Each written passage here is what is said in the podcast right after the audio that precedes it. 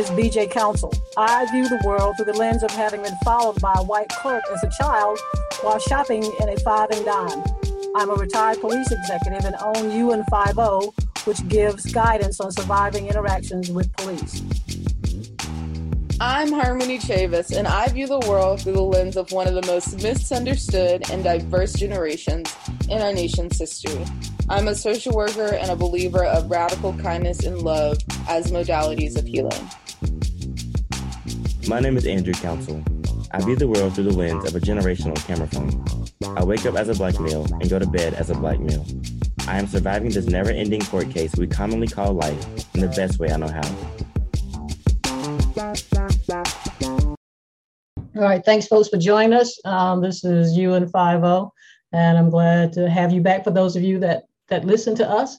Um, and for those of you that may have uh, joined us on June 18th uh, for the Voices of uh, Passion, uh, Pat, uh, hopefully those that were there, what I told you there was that our panelists would be, didn't get a chance to really go into detail, but what we're going to do a podcast and all the panelists will do a little bit more conversation about who they are and so our guest today is going to be Ms. Anderson, Geraldine Anderson, who was on the panel. She's a telecommunicator.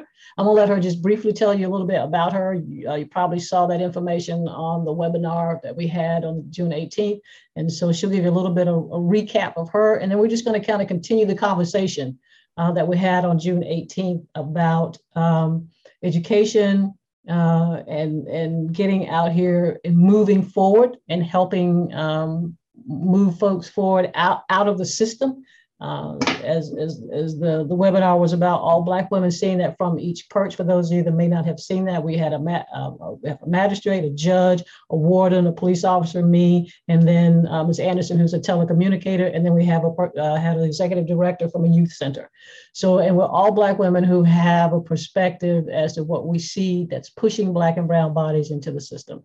So, I want to thank Gerald for joining me on the 18th and being on my panel and coming and taking a few minutes with us to kind of do a short follow. And also, too, this is the second time Gerald's been on my podcast. So if you want, you can also this. We're going to kind of call this one part two.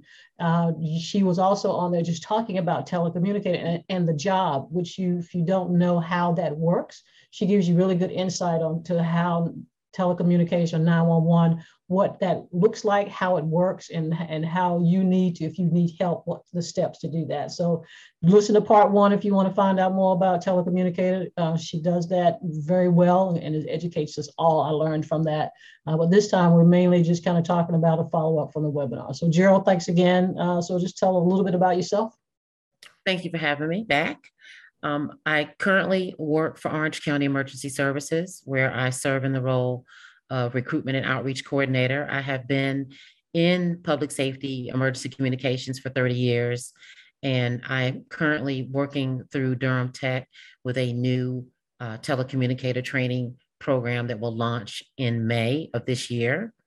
Um, I have a passion as a telecommunicator for training, instruction, um, getting our staff trained and certified to serve the communities in their respective jurisdictions. And I'm happy to be back this evening to just continue our discussion.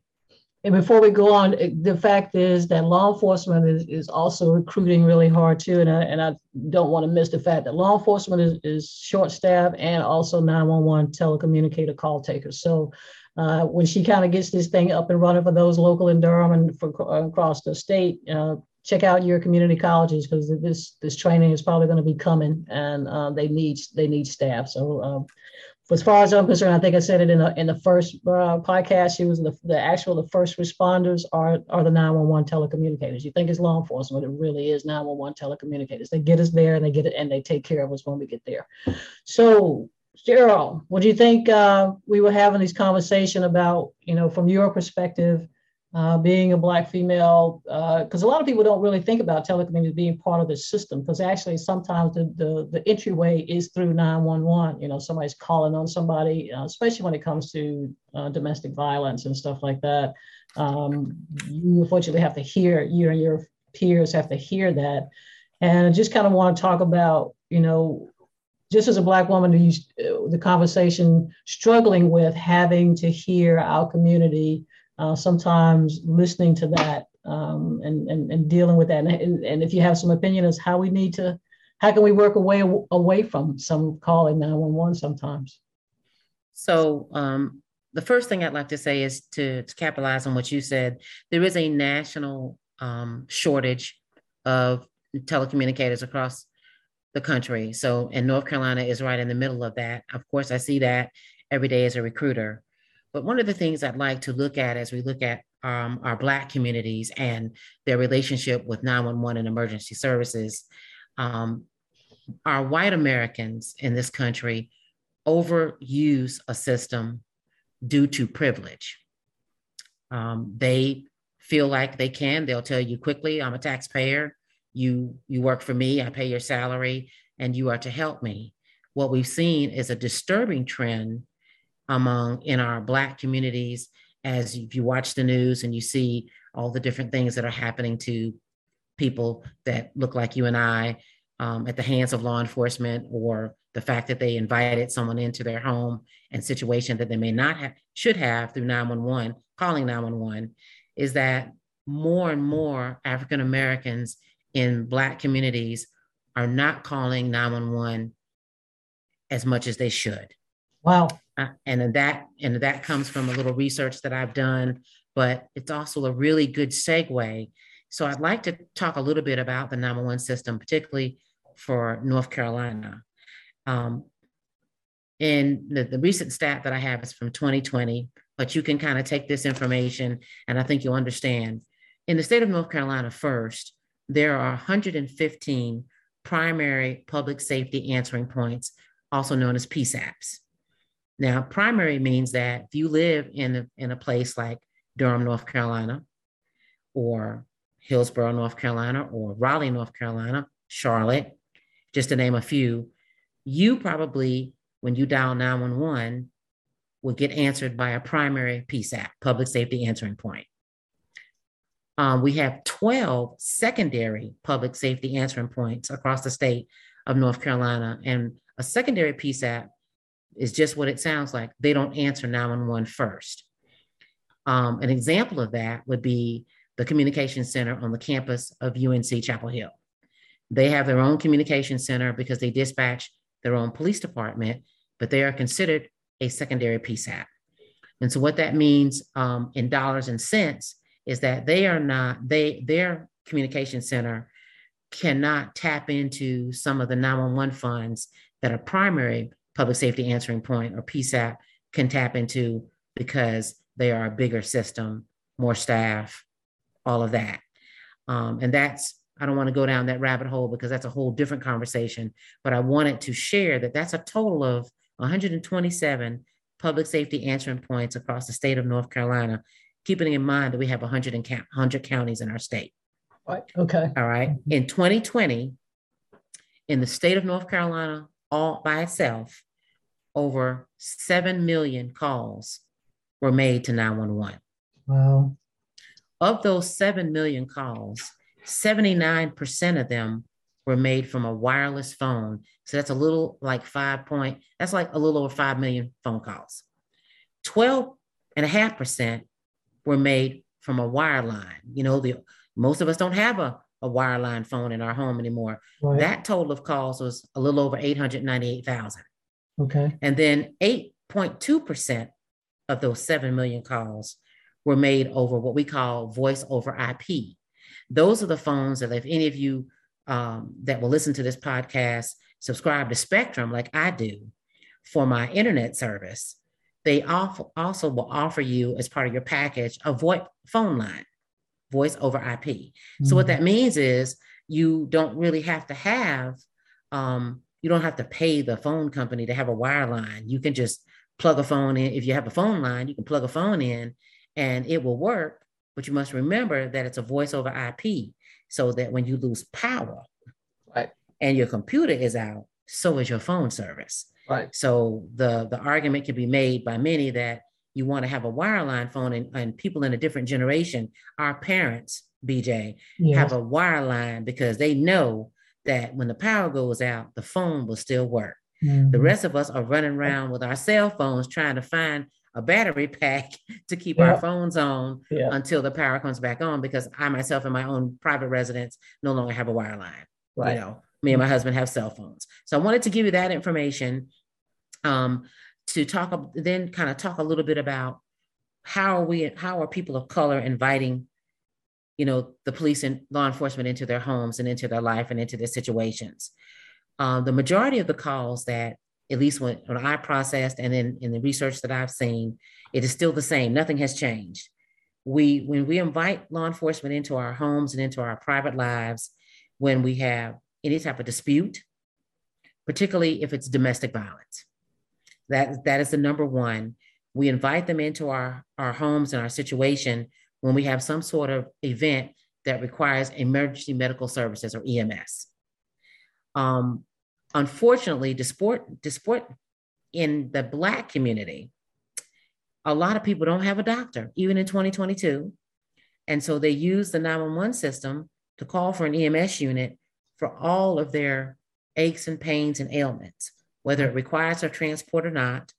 Before you go on, before you go on, I got I gotta say that I am just love the stats. I love it. Uh, but Okay. but I also, you know, when we talked about at the webinar, we were talking about the the um, the riots and, and the things that they found out what were causing the riots, the education, health, and and one of them was healthcare. Yes. One of them was healthcare. So here we are. That that Yes. that our community don't they ain't got no doctor.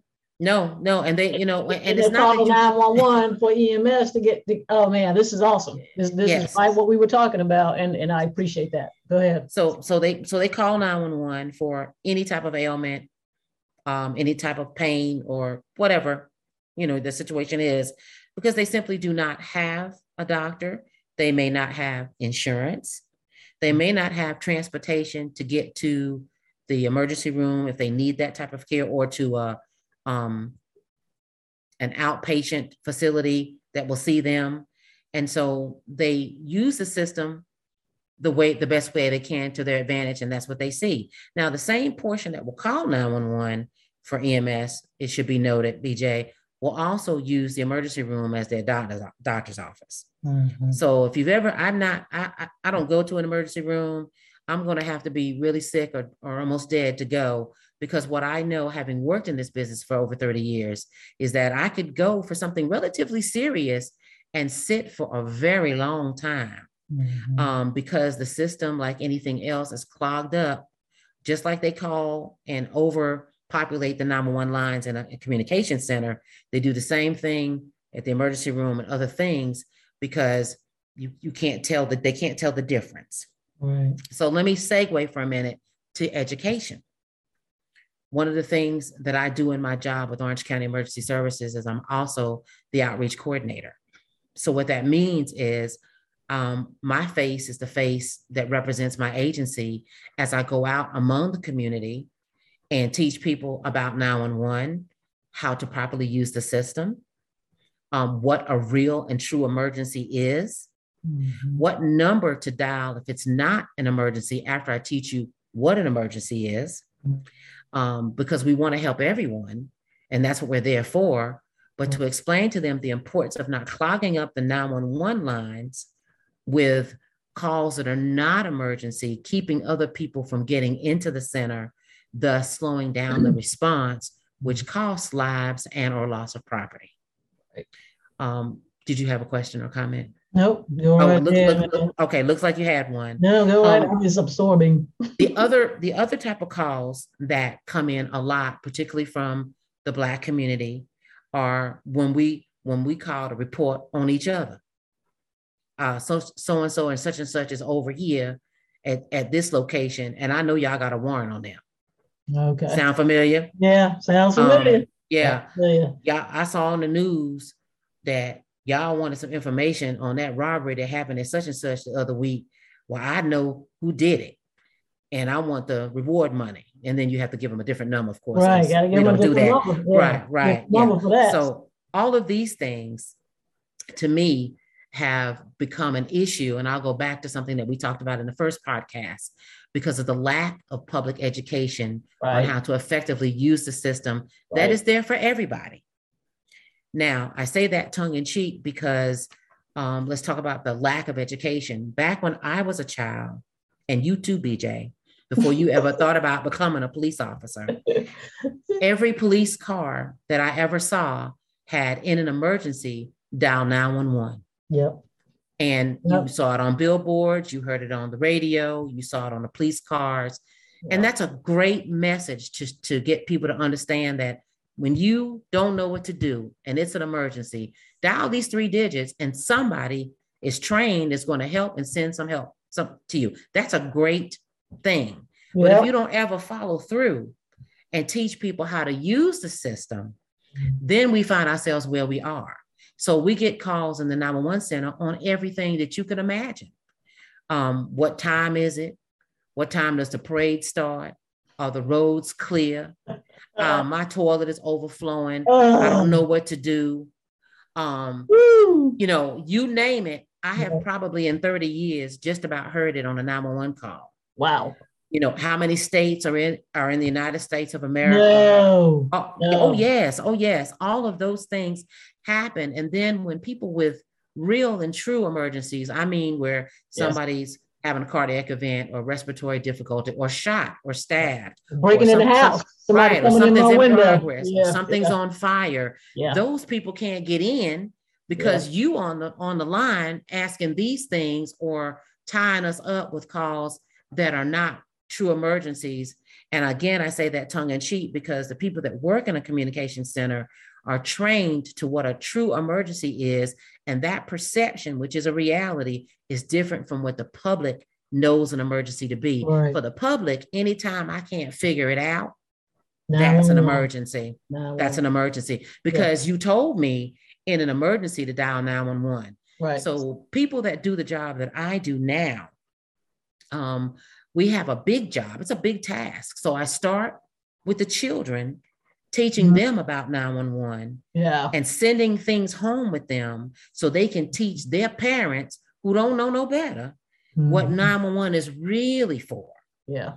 all right um we're going in not just to african american or black communities but i'm trying to reach everyone because there's a misconception for everyone about really how the system works the only people that don't seem to be uh, overly not informed are white americans because i said earlier they use the system but they use it from a place of it's my right a privilege to call these three numbers. And what I do, you work for me, I pay your salary, send me some help. And Mhm. so in the Black or African American communities, the stance is I want to call for help. This is the only number I know to call. But there's also an underlying uh, fear that if I call, one, will you really come and help me? Or is this going to end badly for me? I'd rather not call. Wow. Wow. Wow. Wow. That's day and night. That's day and night. Um, wow. I, I, thank you for that because I'm just kind of sitting here in awe. I mean, I know we kind of had we, we you know that's kind of why we're doing this this uh, follow up after the webinar just to kind of take this thing a little deeper. Uh, like you said, start in the schools and and because that's just I think for me, just going back to them, and you know, we're probably gonna, we probably will have, uh, we, we're gonna, you know, continue to talk about what we, the webinar piece about the healthcare. I mean, just, I mean, I think for me, when we say something like healthcare is an issue, I mean, I think everybody knows that, but the the fact that people got to understand that for Black folks, just like you said, 911 and get an EMS to some hurts. That's it, because I don't got no doctor, I don't have no insurance, so this this is it.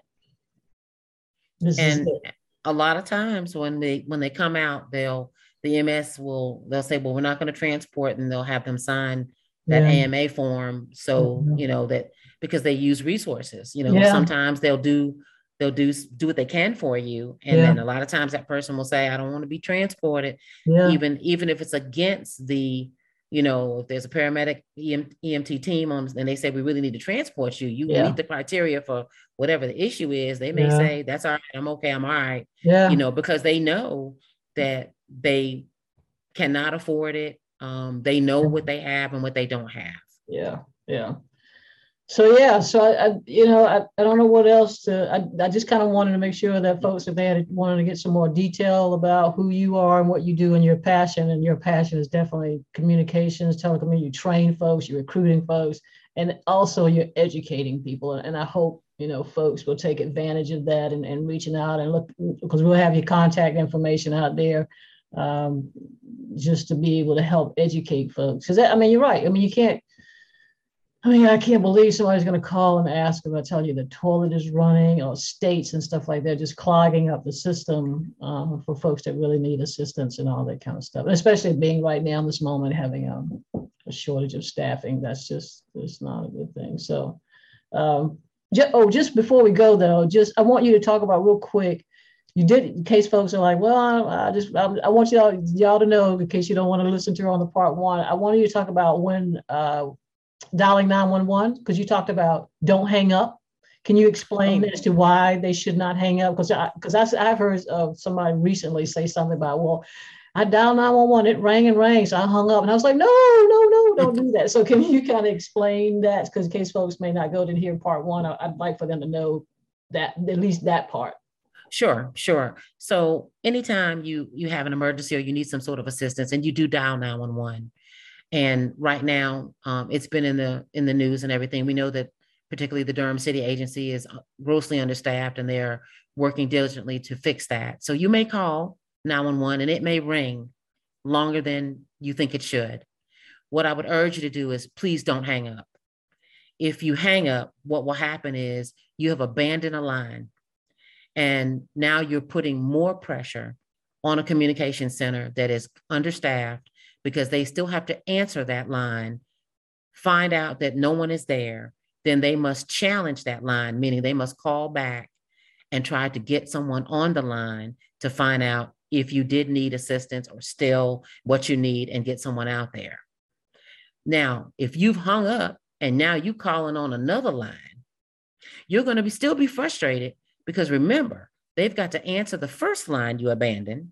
And then if they don't get anybody, They've got to try to figure out where you are and send someone to make sure that you're all right. While meanwhile, you're on the other line and it's ringing while they're calling you back on the other line. So, what I would like for you to do is please, when you dial 911, even if it's a misdial, please don't hang up. Please stay on the line.